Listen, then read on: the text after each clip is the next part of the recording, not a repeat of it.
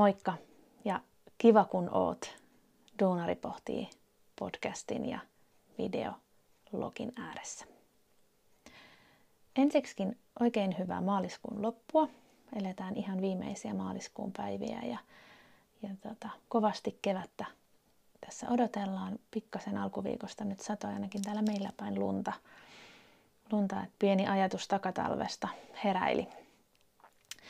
Ja se itse asiassa saikin aikaan sen, että mä jäin pohtimaan, että minkälaisia uskomuksia meillä on liittyen ylipäätänsä itseemme.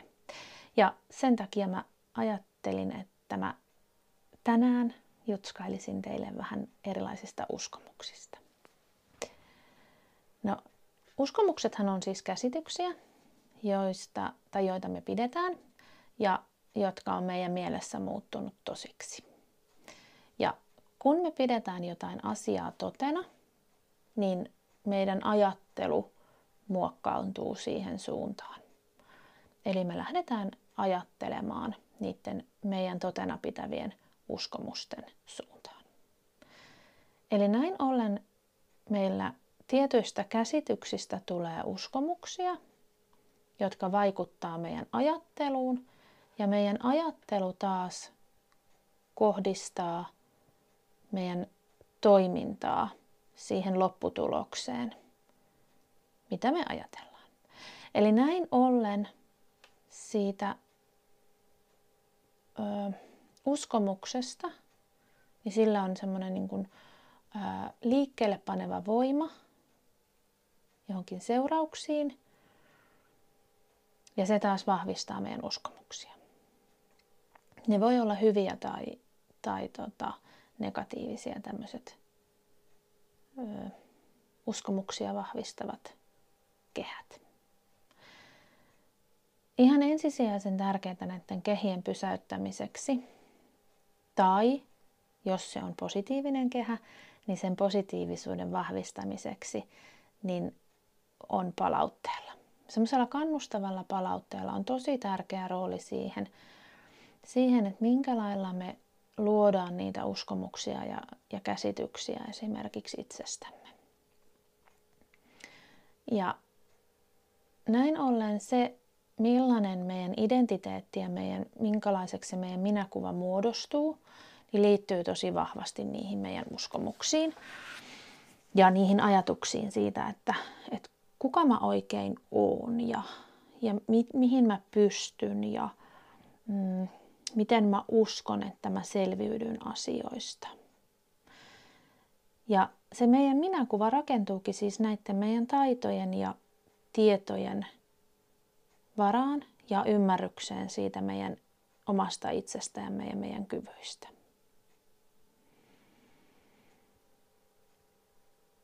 Ja ne uskomukset voi siis vahvistaa sitä meidän käsitystä ja viedä meitä sinne meidän haluttuun suuntaan. Tai vaihtoehtoisesti ne voi olla heikentäviä, jolloin ne viekin meitä niin sanotusti vähän väärään suuntaan ja loitontaa meitä siitä, siitä suunnasta, mihin me halutaan mennä. Ja, ja mm, niissä tilanteissa on ehdottoman tärkeää, että meillä olisi semmoisia niin sanottuja mahdollisuususkomuksia, jotka vahvistaa sitä meidän kannustavaa ajattelua ja sitä semmoista positiivista tulevaisuuteen suuntaavaa näkemystä siitä, että, että miten me pystytään selviämään asioista ja, ja miten me voidaan esimerkiksi oppia uusia asioita. Tosi vahva uskomus, mikä ihmisillä liittyy, on, on matematiikkaan. Ja sen takia esimerkiksi yksi tosi, tosi tärkeä huomio varsinkin kasvatusalalla oleville on siinä, että millä lailla me huomaamattammekin saatetaan vahvistaa niitä heikentäviä uskomuksia ja luoda niitä semmoisia heikentäviä uskomuksia niille lapsille ja nuorille. Ihan siis tahtomattamme. Että me voidaan esimerkiksi vahvistaa sitä semmoista negatiivista uskomusta siitä, että, että nuori ei esimerkiksi opi matematiikkaa, niin vaan sanomalla sillä, että no, että että eihän se nyt ollut iso juttu, että kun sä niin kun kutosen sait siitä matikasta, kun ei sulla ole matikkapäätä. Eli se meidän hyvää tarkoittava, kannustava palaute voikin olla semmoista sitä uskomusta mm, negatiivisesti vahvistavaa, jolloin se, se voi niin kuin kääntyä sitten se meidän hyvää tarkoittava ajatus niin meitä vastaan. No samoin tämmöiset heikentävät uskomukset, eli niin kuin ajatus siitä meidän kyvykkyydestä, että mä en opi tai mä en osaa tai musta ei oo johonkin tai, tai tämmöinen mä nyt vaan oon tai, tai ei musta oo ikinä mihinkään, niin silloin oikeasti tosi isoja terveydellisiä vaikutuksia. Jopa ihan radikaalisti, koska se, että et, et miten me luodaan niitä uskomuksia niistä meidän kyvyistä, vaikuttaa siihen, että miten me esimerkiksi uskataan ää, tai uskalletaan niin kuin kohdata haasteita, miten me selvitään niistä haasteista, ää, miten me, me niin kuin, mm, miten, miten voi käydä esimerkiksi niin, että me eristäydytään että me ei mennäkään kohti niitä meidän haaveita ja unelmia, vaan sen takia, kun me oletetaan, tai se on meidän ajattelussa totta, että ei me voida kuitenkaan niitä saavuttaa. Ja, ja se luo yksinäisyyttä ja eristäytyneisyyttä ja sillä on taas sitten, tiedetään, että vahva yhteys ahdistukseen ja, ja mielenterveyshäiriöihin ja masennukseen tämmöisellä yksinäisyydellä. Ja ne voi olla tosi, tosi pitkälti niin ihan vaan meidän, meidän niin kuin luotujen uskomusjärjestelmien mm, niin kuin luomia ajatusmalleja. No, me voidaan siis myös luoda itsellemme odotuksia meidän omasta pystyvyydestä. Ja nämä pystyvyydet on just niitä, mitkä, mitkä niin kuin aktivoi niitä meidän uskomuksia. Eli puhutaan Panduran minä-pystyvyydestä, ollaan siitä varmasti tuossa aiemmissa jaksoissakin jo puhuttu. Niin se, että, että miten me nähdään ö, oma, oma kyvykkyytemme ja miten me tunnistetaan itsessämme sitä semmoista mahdollisuutta – ja pystyvyyttä selviytyä asioista. Että uskotaanko me mihin meidän taitoihin ja, ja meidän kykyyn oppia esimerkiksi asioita. Öö, on myös tosi hyvä huomata, että uskomukset on niitä, jotka tuottaa sitä motivaatiota. Ja öö, koska uskomukset on, on, niin kuin mä sanoin, että että jos ne on semmoista niin kuin negatiivista heikentävää, niin tietenkin silloinhan me ei niin kuin tehdäkään mitään asioita. Mutta sitten taas, jos meillä on semmoinen hyvä, hyvä pystyvyysuskomus ja me luotetaan omiin kykyihimme ja luotetaan mm, omiin, omiin niin kuin vahvuuksiimme ja omaan potentiaaliimme, niin sehän on semmoinen eteenpäin laittava voima ja se motivoikin myös meitä – meitä tavoittelemaan niitä haaveita ja, ja unelmia ja, ja niitä asioita, joiden eteen me joudutaan ehkä näkemään vähän vaivaa. Ja se, mikä on myös tosi hyvä muistaa, niin niiden uskomusten ei tarvi olla mitenkään niin kuin todellisuutta vastaavia. Eli meillä voi olla semmoisia ajattelumalleja, tai, tai just niitä haaveita ja unelmia. Ja me voidaan esimerkiksi puhua itsellemme, niin me, me tiedetään ja tiedostetaan, että ne ei, ei niin kuin ole realistisia eikä ne ole millään lailla todellisuuteen sidottuja, mutta ne, ne toimii meille semmoisena motivoivina moottoreina meidän tavoittelessa niitä, niitä meidän, meidän meille merkityksellisiä asioita.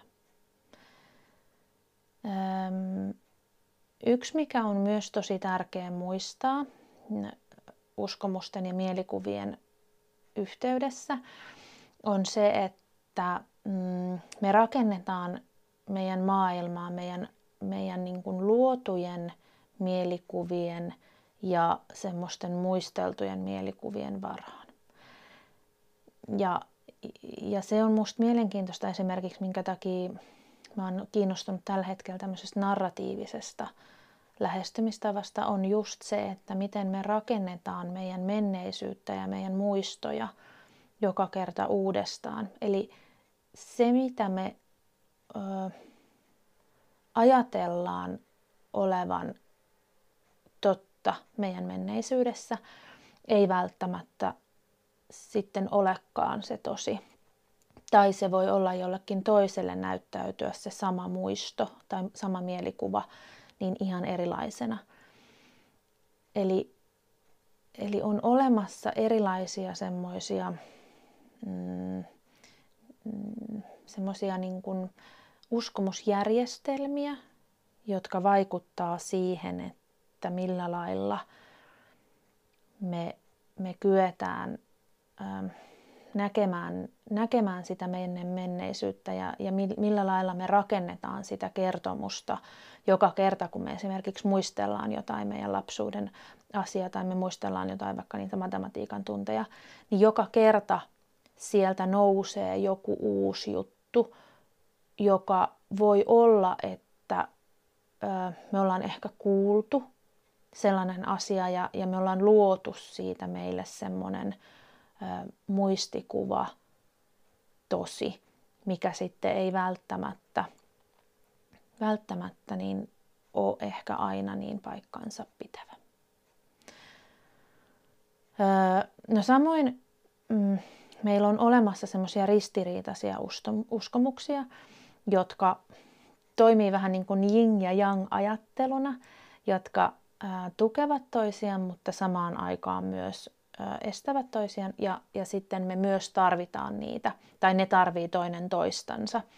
Et esimerkiksi tämmöisistä ristiriitauskomuksista niin voidaan, hmm, voidaan niin kuin ajatella jos me pohditaan meidän kykyä nähdä tulevaisuutta ja meidän mahdollisuuksia, niin, niin me voidaan ää, lähestyä niitä sieltä järjen ja tunteiden ristiriitaisuudesta tai, tai rationaalisuuden ja intuition ristiriitaisuuksien maailmasta tai, tai ylipäätänsä siitä, että, että miten me niin kuin, mm, luodaan niitä mielikuvia ja uskomuksia muutoksen ja, ja pys, pysyvyyden välillä. Öö, mä oon kerännyt tähän myös muutamia sellaisia mm, harjoitteita tai harjoituksia, joilla voidaan koittaa muuttaa sitä meidän ö, uskomuskarttaa tai, tai sitä meidän ö, ajattelumallia. Ja tässä ykkösharjoituksessa niin ihan ensimmäisen tärkeää on tunnistaa se uskomus. Ja varsinkin se ydinuskomus. Eli meillähän voi olla semmoisia päällekkäisiä uskomuksia, joista on muodostunut esimerkiksi niin kuin, uskomusjärjestelmiä. Ja, ja meidän pitäisi niin kuin kaivaa ja ruotia sieltä, että me löydetään sieltä se, se nimenomainen, se ydinuskomus, joka vaikuttaa sitten myös niin kuin, niihin muihinkin. Sen jälkeen, se ei, se ei ole helppoa, mutta se on mahdollista. Mm, sen jälkeen, kun se on tunnistettu, niin, niin meidän pitäisi tutkia ja, ja kuulostella siihen ja tunnistaa siihen liittyviä niitä tunteita.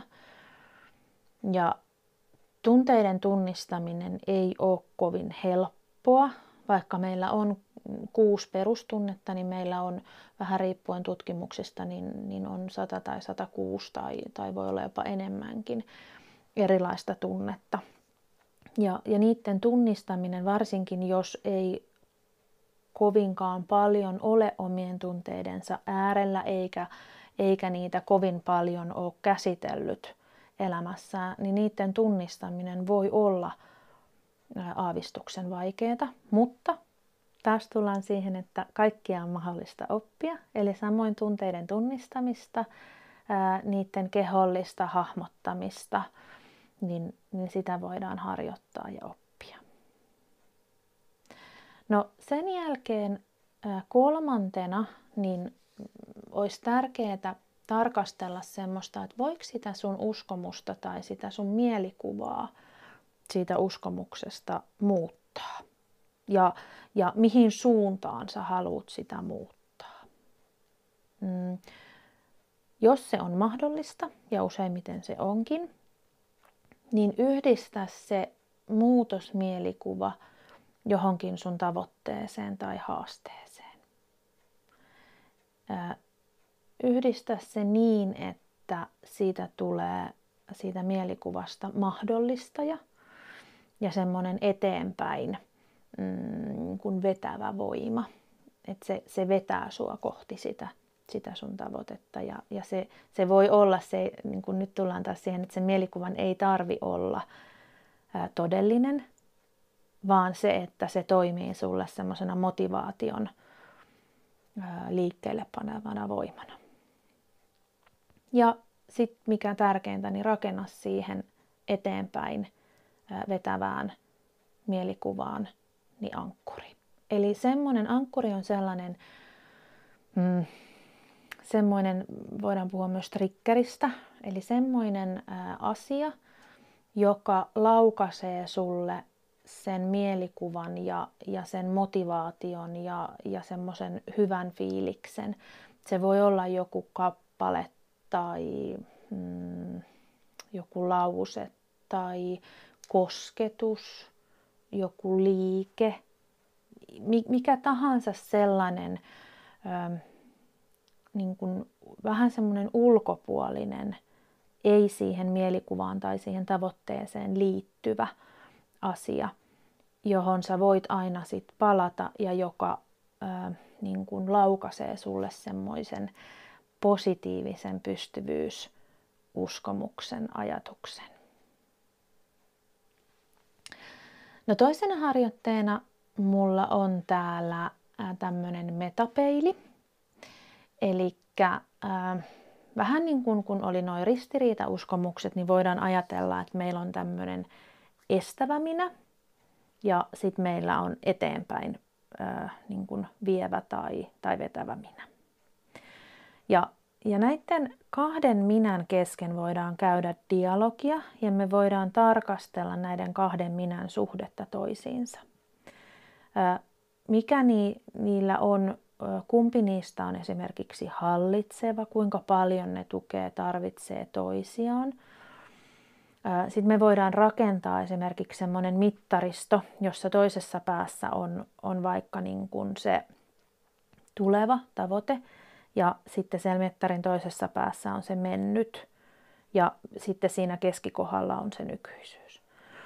Ja, ja me voidaan tarkastella sitä, että ää, miten me, me tota, mm, että kumpi niistä meidän minästä niin on esimerkiksi se, se, tai mikä meitä estää siirtymästä kohti sitä tulevaa, miten se, se estävä minä vaikuttaa siihen – missä kohtaa siinä janalla se estävä minä tulee, että kuinka pitkälle me päästään kohti sitä meidän tulevaa, kunnes me törmätään siihen estävään minään. Millä lailla me tunnistetaan itsessämme voimavaroja, mm, mikä olisi semmoinen pienin askel, jota se, niin kuin se eteenpäin vievä minä voisi hyödyntää. Mm, mikä olisi ylipäätänsä semmoinen, että me voitaisiin kaventaa sitä meidän niin kuin sen tavoitteen ja sen niin kuin uskomuksen estävän sitä väliä, että me saataisiin sitä estävää minää, minää sieltä vähennettyä ja, ja niin kuin me saataisiin sitä vietyä, vietyä kohti sinne tavoitetta.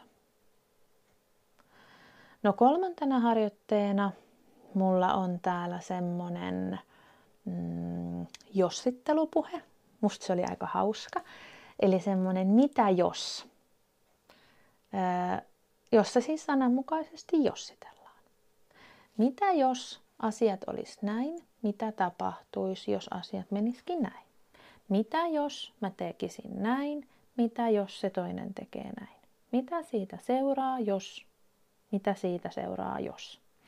Eli semmoista niin kuin ajatusleikittelyä sieltä, sieltä semmoisen jossittelun kautta. Ja, ja nimenomaan semmoisen niin kuin positiivisen jossittelun ja semmoisen eteenpäin vievän jossittelun avulla. Eli mitä jos mä rohkenisinkin tehdä näin? Mitä jos mä uskaltaisin vastata tuohon kyllä? Mitä tapahtuisi, jos mä lähtisinkin tuohon juttuun mukaan? Tai mitä jos mä vaikka mm, rupeaisinkin opettelemaan sitä matematiikkaa? Mitä jos? Musta se oli aika ihana, ihana harjoitus.